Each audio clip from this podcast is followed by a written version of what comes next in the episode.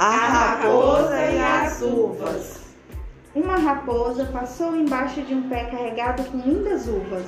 Ficou com muita vontade de comer aquelas uvas. Deu muitos saltos, tentou subir na parreira, mas não conseguiu. Depois de muito tentar, foi-se embora dizendo: Eu nem estou ligando para as uvas, elas estão verdes mesmo.